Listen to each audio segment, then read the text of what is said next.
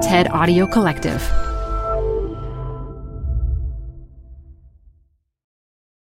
Hi, I'm Debbie Millman. Canva is great for designing visual content for work, no matter what industry or department you work in. Now, your next presentation with Canva Presentations. Start with a professionally designed template and use it as a springboard for your design. It's a serious time saver. Time to present but can't be there in person? Enter Canva Talking Presentations. Record yourself presenting and add your talking head to your slides so your audience can watch your perfected presentation anywhere, anytime. Start designing today at canva.com. Designed for work. This message comes from Apple Card. Earn up to 3% daily cash back on every purchase every day. Then grow it at 4.50% annual percentage yield when you open a savings account with Apple Card.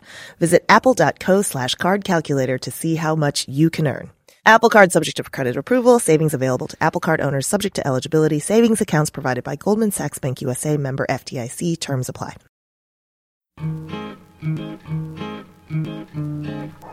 This is Design Matters with Debbie Millman from DesignObserver.com. For 11 years now, Debbie Millman has been talking with designers and other creative types about what they do, how they got to be who they are, and what they're thinking about.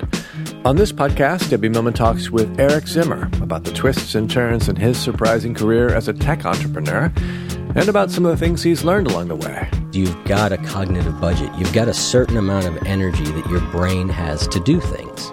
Here's Debbie Millman. In every creative life, there comes a time when, well, we're not feeling particularly creative or inspired. Maybe our habits of mind or our bad habits lead us into an emotional, creative, and spiritual dead end. Eric Zimmer knows whereof I speak. At one especially low point, he was 50 pounds underweight and living in a van. Fast forward a few years, and Eric Zimmer is now the host of the super popular podcast, The One You Feed. The podcast intimately explores how to avoid depression, anxiety, and addiction with compassion, consciousness, and wisdom. On today's program, the podcast host of The One You Feed sits on the other side of the microphone. Welcome to Design Matters, Eric Zimmer. Hi, Debbie. Thanks for having me. I read that for you, inspiration or feeling better when you're down comes from listening to loud music more than anything else. Why loud music and what do you listen to? Well, depends what it is. Frank Turner is a good one. He's an English artist that I love, but there's something depression for me is largely when it's there is largely a lack of any energy. There's nothing there. It's it's not a sadness. It's just a nothing.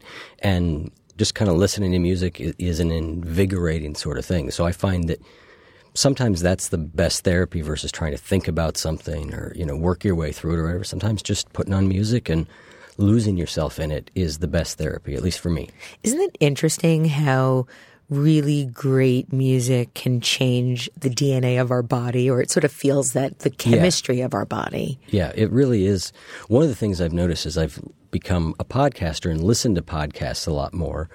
That sometimes I forget to listen to music. And if I don't, you know, because I'm so focused on that, if that happens over a little period of time, I start to notice like I'm a little off. Like I think music just has a, a particularly important role, at least for me. You were born in Columbus, Ohio, and have lived there most of your life. It seems as if you've been an entrepreneur since you were a kid. You were a paper boy.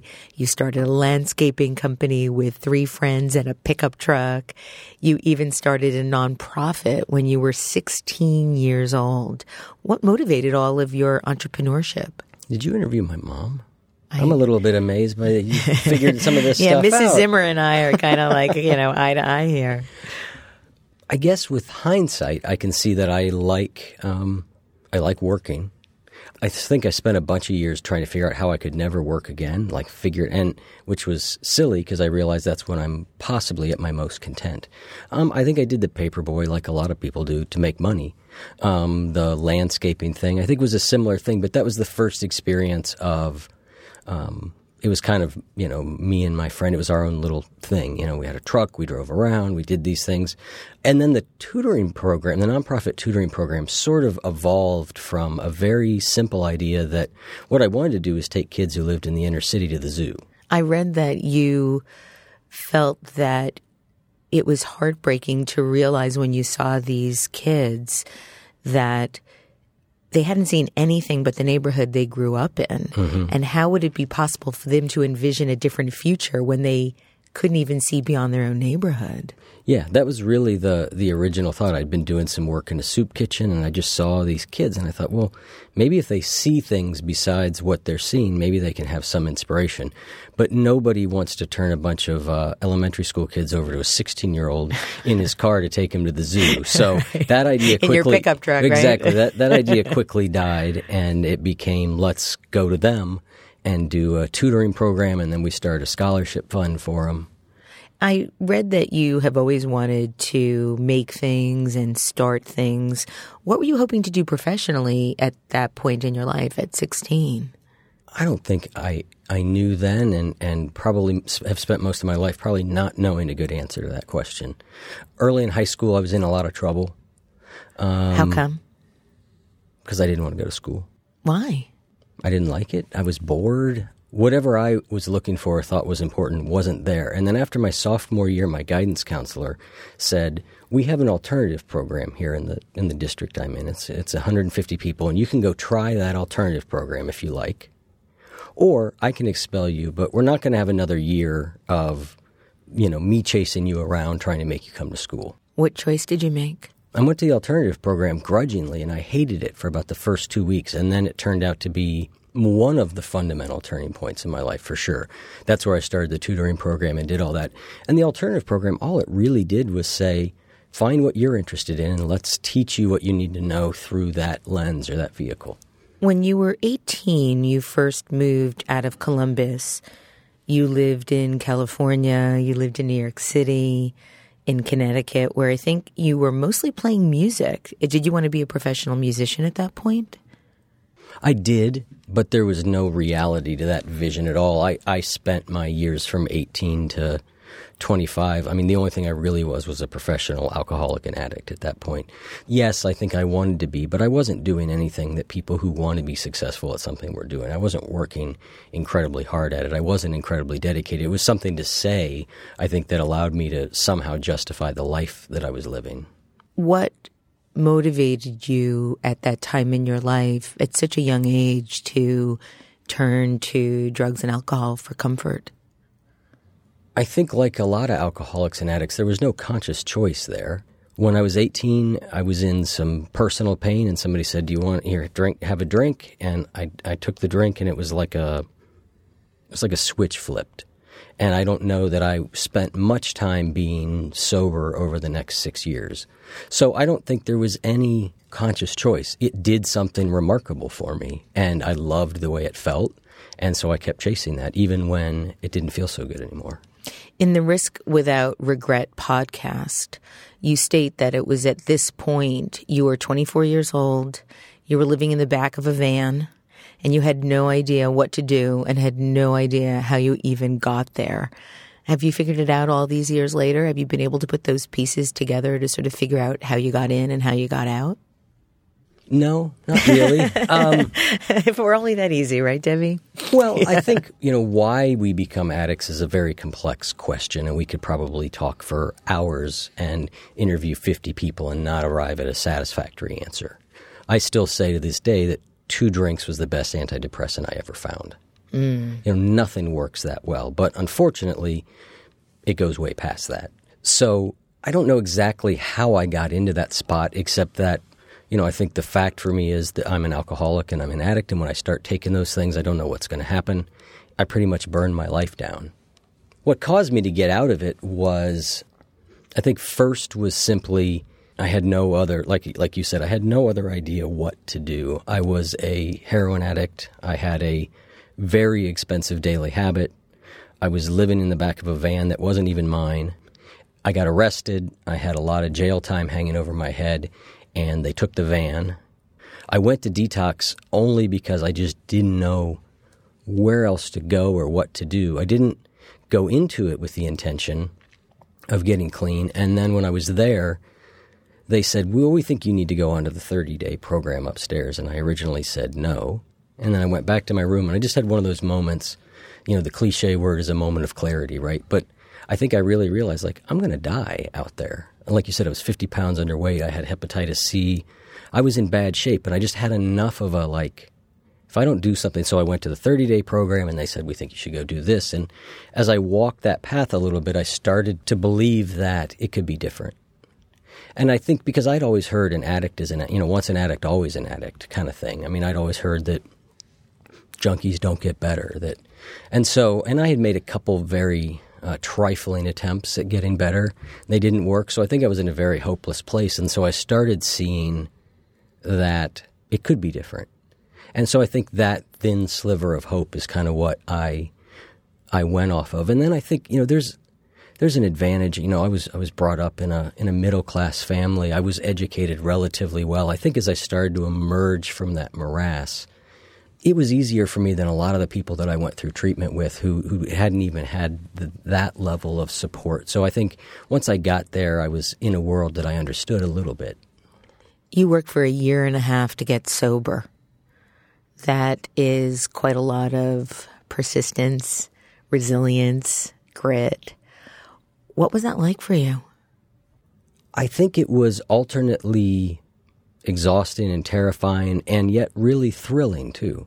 I mean, getting sober at that point for me was sort of one aha revelation after another for me about like, oh wow, like that's how life works. Oh, that's how humans work. That's how people handle the things they don't know what to do. I mean, it just I just felt like I was in this, you know, very, you know, a, a very strong learning curve like, wow, I just never never knew all this stuff. And it's so amazing when you're going through that kind of remarkable change how intimate you become with other people that are going through that Yes. as well and how much you see about the spirit of the sort of human soul. Yep. Yep. Sounds really cliched, but I feel that it's it's sort of humanness at its most profound. I agree, and I think that's why you know I got sober in in twelve step programs. I think that's the main reason they work. There's lots of theories, and the twelve step programs have their own reasons they believe they work, but I think they work because the people. I think it, it provides a community and a connection, and I think you know we talk about how hard smoking is to quit, right? I think part of the problem is that everybody tries to do it by themselves. Yeah, I've been there. You know, it's it's you're all on your own with it. Whereas something like this, you you know, you can go to a meeting three times a day with you know people who are have felt the same way that you do, who care and want to help. I mean, that's a remarkable thing. it gives you, I think, a lot of hope when you realize that you don't have to feel shame in front of other people with these same experiences. Yes, I mean, I remember the first time I read the Narcotics Anonymous textbook, and I was still a few years from getting sober, but I read it and I just sobbed because I had never heard anybody put into words the mess that was in my brain. Hmm. You know, to hear that another human felt that way, and, and it was just remarkable to me. And I think that's what those things give you is the, the they take the shame away, and you recognize you're not the only one. You got out of rehab. You started to put your life together. Mm-hmm. You didn't go to college, but ended up working in a small entrepreneurial software startup quite by accident. I believe it was 1998. You got a job in in customer service at CompuServe. I haven't Yep. seen that word in a long I know, time. I know, that's going way back. What was it like to work at CompuServe in 1998? I thought it was amazing. I mean, I remember when I when I went on the job interview. Uh, again, my circumstances had been living in the back of a van, buying drugs in the projects, and I went in and it's just a normal office. Like most of us look at it today and are like, "Oh God, it's cubes." And but I was like, "They give you free coffee? like you can sit here." I mean, I was? I was um, oh, I mean, I really like from where I had been in life a starting entry level job in customer service was remarkable to me. And I love, I mean, actually, I didn't love it. I didn't really like that job that much.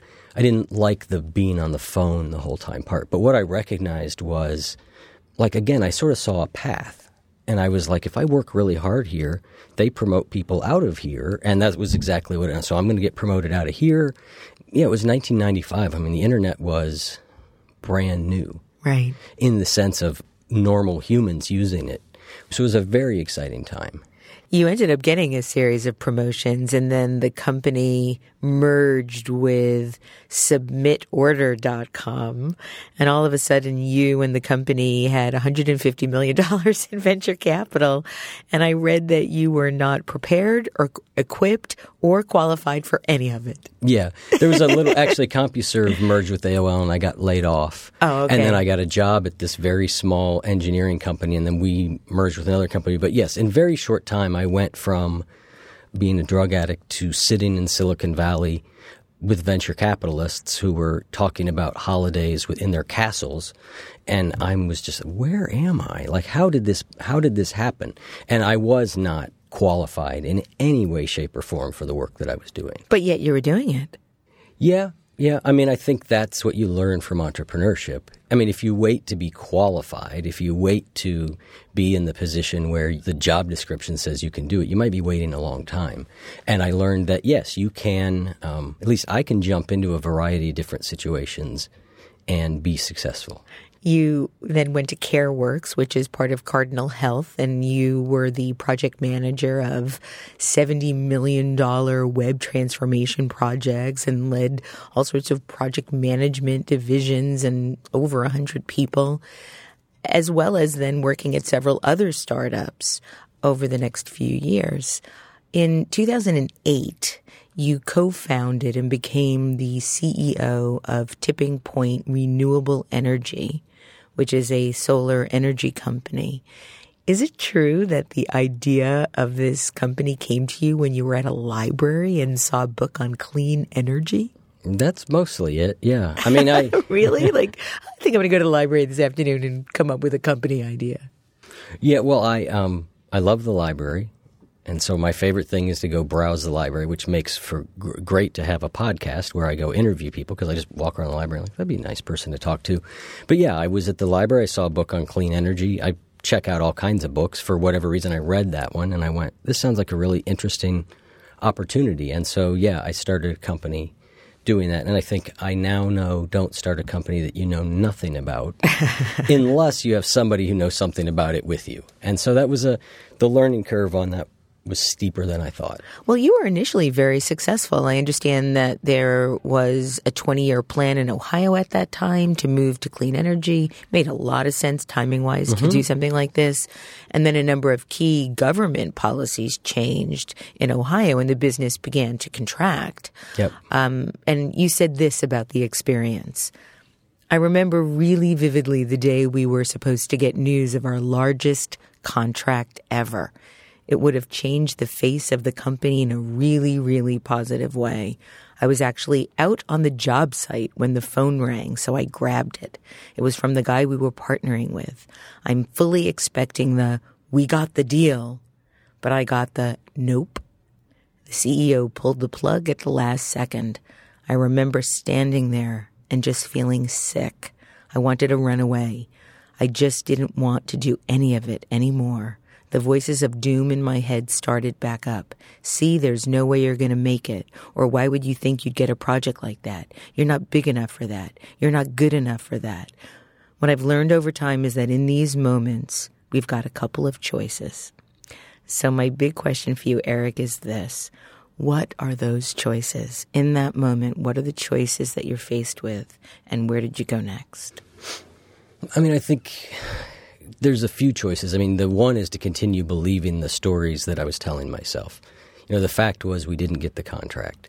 Everything else that you had, that you just said that was going through my mind was my interpretation of what that meant. Isn't that interesting? So it was your own sort of self reflection that was underlining whatever it yeah. was that you yeah. felt this meant. Yep, and we I think we all do that. I mean, this is one of the things we explore on the show probably as much as anything else yeah. is the stories that we tell ourselves about what's happening in our lives. And for most of us they're not a real positive interpretation. And so I think that's one choice is to continue to believe that, to allow that to distract me. In the past, I think that when I would get down, I would just kind of stop for a while. Might be that that while might be a day, it might be a week, it might be, but I would just kind of I would believe that like this is never going to work out. What's the point? And I would just kind of you know step away. And I think at that point, I for whatever reason had enough resilience and understanding of the way things worked that I was able to deal with it. I mean, I, I, started by recognizing like how awful this feels. You know, we talk a lot on the show about positive thinking. I kind of tend to, you know, jokingly, but not so jokingly, put positive thinking down a lot because the positive thinking approach would be like, every no is one step closer to a yes. Oh, please, you know, and, shoot me now. Right, exactly. And everything's great and everything happens for a reason and you know. Yeah, right. And in that moment, there was no way I was going to believe any of that, right? Yeah. And so what I what I could do is go, "Ow, that really hurts. You know, that's really disappointing," and, and allow myself to feel it, but then get back to work. And that was the thing for me was I acknowledge the emotions there, but then I also don't let that emotion or that mood drive the behavior that follows next. You've said that you've trained yourself to some degree to recognize when you're telling yourself stories about what setbacks mean. Mm-hmm. Can you elaborate on that a little bit? Um, there's a Buddhist parable that I love called the second arrow, the parable of the second arrow. In, in that parable, um, the, the Buddha is talking to one of his students and he says, If you get shot by an arrow, does that hurt? And the student says, Well, of course, yes, it hurts. And the Buddha says, Well, if you get stuck by a second arrow, what's that like? He's like, well, it's even worse. And the Buddha made the analogy that life shoots the first arrow at us. I lost, I didn't get that contract that I really wanted. That was the first arrow. The second arrow was everything that I was doing. The I'm not good enough to do this, you know. You're a fool for thinking you'd get something like that. I'm hurting. I'm adding suffering to an existing pain. I'm sort of shooting the second arrow. And I think that's what we do. You know, the only fact in all that was I didn't get this contract. Everything else was completely a fabrication. And it takes a lot of observing our thoughts. It takes a lot of watching what our brain does to really be able to see that clearly. But an awful lot of what we are doing is making up some variation of a story on what something means. Um, if you're walking down the hall and somebody who you sort of know doesn't even look at you and walks by, right? What happens? Well, then we're going to try and interpret that event. Well, they are um, that person's a jerk, you know, or God, what did I do? Did I did I say something to that person? You know, maybe they've got you know the the other truth is maybe they've got a stomach ache, maybe they're in a fight with their spouse. I mean, there's a thousand things, but those are all speculation. The only thing I really know is I passed this person in the hall and they didn't look at me. I don't think there's a way to turn that stuff off, but at least to recognize it as it's an interpretation.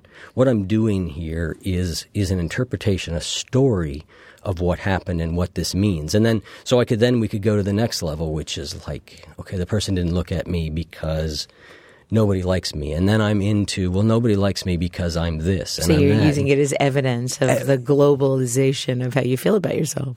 Right, exactly. Yep. so and, it's the ultimate confirmation. Exactly. And, you know, we, as humans, we have that confirmation bias, right? We're looking for things to confirm what we already believe. You still have your business website up, but now you are consulting as opposed to running that solar company, the solar energy company your consulting work seems to be a way for you to be able to take risks, but also, as you've put it, not expose yourself to complete ruin. so I love that. So your consulting work is in many ways helping you pave the path to do your self-generated work, which is the work you're now doing with your podcast, which is really quite remarkable. And I'd like to talk about your podcast. So okay. you started your podcast barely two years ago. Yep uh, you launched the One You Feed podcast with your best friend, Chris Forbes, mm-hmm. who also does the sound. You and Chris also create all the music for the show. Mm-hmm. What made you decide, of all things, to start a podcast in the first place? Probably about as much thought as went into the solar energy company. Um, I, um, it's sort of a long story, but the solar energy company, the writing was on the wall for me that that wasn't going to work long term. And so I thought about creating an online solar energy course. I thought, well, all right, that'd be the next thing I do. And when I did that, I exposed myself suddenly to the world of online marketing podcasts and um, you know i guess i knew what blogs were but the idea suddenly started to take root like you could have a company that was just you and i don't think i started it like this is going to be a big company or this is going to be a big thing or it, i just i came up with the idea to do it and i just thought this is something i want to do you know this sounds like something I would enjoy doing. And so I really kind of started it pretty modestly with, let's, you know, called Chris. I said, hey, I've got this idea. Do you want to do it? We met for dinner the next day, agreed to do it, and kind of started on it, you know, right after that. You've stated that you think that the bad wolf is a real monster, and that's part of why you started the show. You felt that your default patterns were not to be aware and you were afraid of being in complete autopilot with those fears. Really? I mean, you seem so aware. It's hard for me to imagine that you would really be conflicted about that. Well, I mean, first, when I referred to the uh, bad wolf as a real monster, I was I was referring back to my addictive days. So that parable I heard relatively early in recovery, and in a situation like that, it it really is this feels like this epic battle between life and death. I wouldn't say that's how it feels today, um, although I know that's always kind of waiting. You know, if I if I go that way, but I don't think it's a stretch that that any of us fall into being unaware or um, being on autopilot. I think that for whatever reason, as humans, that's really easy to do. It's really easy to live our lives in a less than conscious way because a we have a ton to do these days. There's just it's just coming at us from all sides. And b there are countless ways to distract ourselves to entertain ourselves. It's it's a lot easier to just kind of go than it is to stop very regularly and say what am i doing and why am i doing it like what matters and the scientists say that we all have sort of a um, baseline level of point. happiness or yeah. mood, a set point. And for whatever reason, my set point just isn't as high as I would like it to be. Um, again, I'm not in a place now where I'm likely to, you know, run off into the corner and put a needle in my arm, but I can get kind of, you know, my inner Eeyore can certainly come out and, and start making some noise. On your episode with Noah Levine, the Buddhist teacher, author, and counselor, he states that it's actually quite normal to feed the bad wolf, and that actually the norm that our body and our world and our society is based on the greedy, hateful, delusional tendencies and I was so depressed when I heard that. it's like, can our natural state be one of bliss? but yet there seems to be this battle that just exists, this epic battle, um, just to have a consistent state of contentment. Yeah, I don't know that I'm quite maybe as um, pessimistic as Noah is in that in that sentence, but I do think that it is a more and more as we seem to study neuroscience and and look at what's going on in our brain, it seems pretty clear that we are wired to survive. You know, that is our number one thing, and we're very, very good at that. I mean, the, the you know, there's how many of us? Seven billion, eight billion of us. We've we've gone from a insignificant, you know, middle of the food chain animal like anything else to the far and away the dominant species. So we're pretty darn good at surviving. But I'm not sure those things that drive us to survival are necessarily the same things that lead to happiness and contentment. And now that for most of us we've achieved a, a point in life where survival is not really the issue, um, as we start to move up the hierarchy of needs, so to speak, I think we're tackling new problems that as a whole, humans haven't had a whole lot of time to think about in the yeah, past. Yeah, I don't think um, our ancestors 150, 200 years ago were really thinking quite a lot about happiness as much as we are now. No, and and you might say that that potentially is is problematic. I don't know, but I obviously spend a lot of time thinking about it for better or worse. One of my favorite moments in one of your episodes was when you were interviewing Krista Tippett, the remarkable creator and host of the show On Being, wherein she talks about how she believes people become great. And she states that they become great not in spite of their difficulties, but because of them. Mm-hmm. And I'm wondering if you believe that as well. I do. I mean, I really think that is a true statement. I think that nobody likes difficulty. And if I'm in the midst of a really difficult time and you, you tell me this is a great growth experience, I'm probably going to be pretty grouchy about that. Yeah, I was wondering Right. if it felt more like, really? Is Yeah. that something we just tell ourselves to make sense of bad things? I don't think it is something we tell ourselves to make sense out of bad things, but adversity can lead us to greatness. I don't think it always does, or there'd be an awful lot of great people in the world because there is a lot of adversity. So I think it's really how do you handle it and transform it? The, the example for me is the addiction piece, right? Addiction stopped being something that I regretted, that I looked back on in a really negative way when I was able to use the fact that I had been through that to do some good in the world. That transformed It helps you it. make sense of your Yeah, life. it transformed it from this awful thing into something that was pretty is is pretty powerful. And so that's the sort of thing I think we're talking about there. Okay. Another wonderful episode of The One You Feed is with author and business consultant Todd Henry, wherein you talk at length about one of my favorite topics, consumption. And you talk about how if you are not conscious of it, 95% of life is consuming, consuming, consuming. And maybe 5% is thinking about it and understanding it. It's easy to fall into the delusion that there is something out there that we just haven't gotten yet, that when we get it, it will make all the difference. Eric, why do you think we keep searching for redemption through consumption? Well, I think we want an easy answer. You know, consumption is easy. It, it's much easier. It's a drug too, in Yeah. many ways. Oh yeah, I mean, just sit and if all you have to do is sit and read something, or sit and watch TV, or sit and listen to something, takes very little effort. So I think that's one reason that that we do it. I don't think we recognize that hearing something is not the same as learning and applying something. I guess I would say it's very. You know, I could I could read thirty articles today about how to be more productive, but if I don't take any of those things and actually implement them into a system I use, I'm not going to be any more productive tomorrow. And I think that's what the vast majority of us do. The internet is designed to do that. It's designed to read this, and the web pages are designed so that as soon as you're done reading that, you click the next thing, and you click the next thing. And there's all sorts of things all around it to click. And Netflix is designed, and TV shows are designed so that when the one ends, you click the next. I mean, there's a lot of time and effort spent on all those things It's like a John Grisham novel. Exactly. it, there's a lot of time and energy spent so that you don't stop and think about what you just saw or read or heard. You go to the next. What Todd Henry said was that if you were to change your ratio and say you spend an hour reading, if you were to spend 30 minutes after that thinking about what you read, seeing if it applies in your life, thinking of how to apply it, that your life would change very, very quickly. And I think that's a true statement. I do too.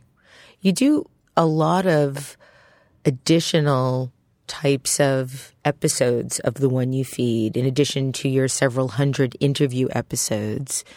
You also create mini episodes wherein you talk about a specific topic on your own. Reminds me a little bit of the one, I don't know if you remember the wonderful show called Northern Exposure, mm-hmm. where John Corbett was a DJ mm-hmm. and he would spend time just ruminating and talking about his view of the world. And it was my favorite part of the show. And those are my favorite episodes of oh, yours. well, thank you. I just love listening to you talk about a topic and they're short and they're really poignant and they always teach me something. And I'd like to use our remaining time together to talk about some of these as they're fascinating and just as good. If, as I said, I, I like them as much um, as the interview episodes. In your episode titled Decision Fatigue and Routines, you talk about a cognitive budget. I love that. Can you explain what that is and how you cultivate a cognitive budget? Well, I think the idea of decision fatigue has been somewhat, you know, widely spread at this point. But the basic idea is that as you make more decisions, you become more tired and you become less able to make decisions. And so that's the decision fatigue piece. And so, you know, looking at it the other way is you've got a cognitive budget. You've got a certain amount of energy that your brain has to do things. And so spending that cognitive budget wisely is helpful. So the more decisions that I make as the day goes on, then I'm depleting that cognitive budget. And if from the minute I get up, I'm having to figure out the example I use a lot is not having a routine. Like if I, from the minute I get up, if I have to figure out before I'm even out of bed, when am I going to get out of bed? What am I going to do when I get out of bed? What am I going to eat for breakfast? Am I going to go to the gym or not? If I go to the gym, am I going to run or am I going to lift weights? Or, before I'm even done much of anything, I've made a lot of decisions. And so I, my cognitive budget is spent. And, and I'm then less able to apply that cognitive budget to to making big important decisions or thinking creatively or doing those kind of things. So that's where routines can be really helpful because there's no real decision to make. My when I'm at home, my morning is is I just know what happens. You know, I get up, I do this, I do that, I go, I meditate, I go to the gym. I mean, it's it's all sort of scripted out. And I'm not a proponent of like we have to script every minute of our lives so that, you know, we always know what we're doing at every minute. But I sounds kind of nice. No, sorry. in some ways, yeah. I often find the people who have the hardest time doing things are the people who have the least to do because there's just so much open space. There's there's this constant decision has to be made about what to do with your time that it's exhausting. In another episode on comparison and envy, you state in relation to our comparing ourselves to others, Teddy Roosevelt said comparison is the thief of joy. Envy is one of the seven deadly sins in Dante's Inferno. The envious have their eyes sewn shut. And you have a wonderful description of what these emotions actually do to us. And I'd like to share it here.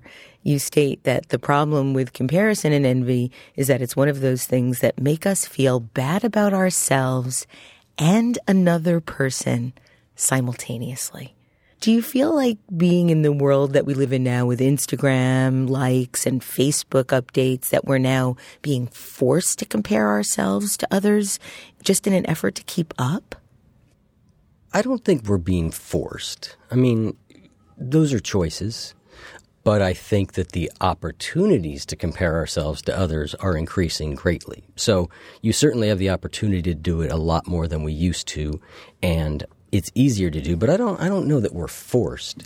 It just seems to me that especially young people are getting a lot of their sense of self worth by how popular they are on these types mm-hmm. of sites that give you really quantifiable evidence of your likability or your popularity in ways that we didn't have to contend with when we were growing up when we were that age. I I I know that this new generation Z as they're calling the generation mm-hmm. behind the millennials are, are being called Generation D. D stands for depression because of mm. how comparative everything is. I got this many likes and I have this many friends.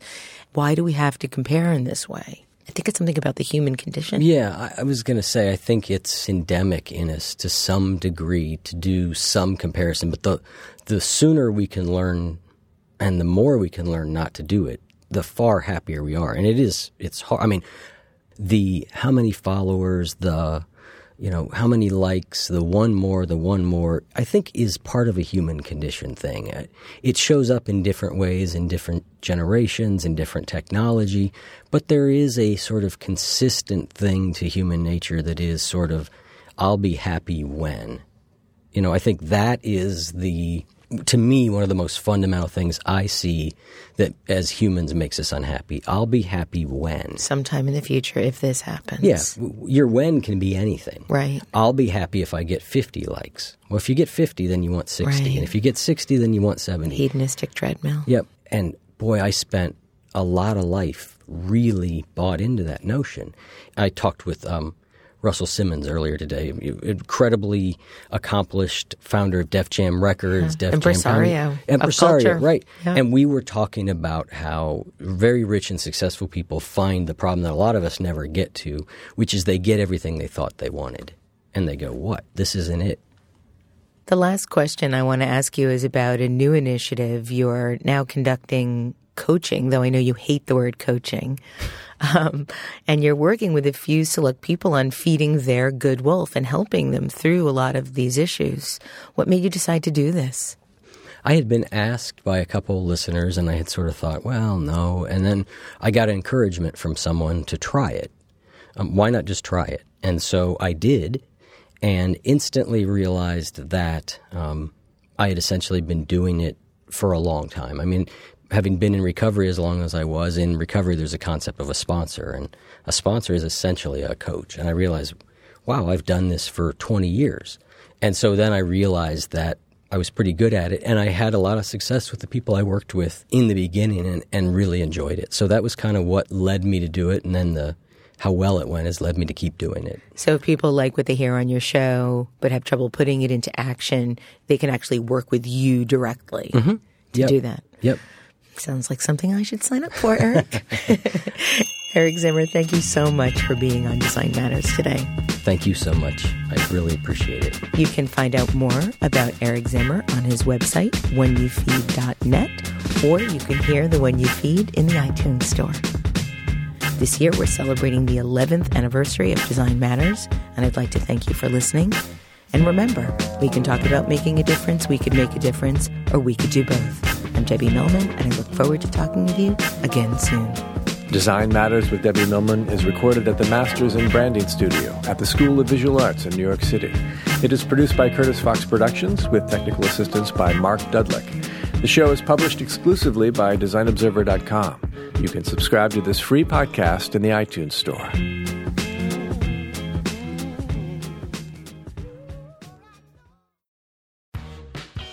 You're growing a business and you can't afford to slow down. If anything, you could probably use a few more hours in the day. That's why the most successful growing businesses are working together in Slack. Slack is where work happens, with all your people, data, and information in one AI powered place. Start a call instantly in huddles and ditch cumbersome calendar invites. Or build an automation with Workflow Builder to take routine tasks off your plate, no coding required. Grow your business in Slack. Visit slack.com to get started.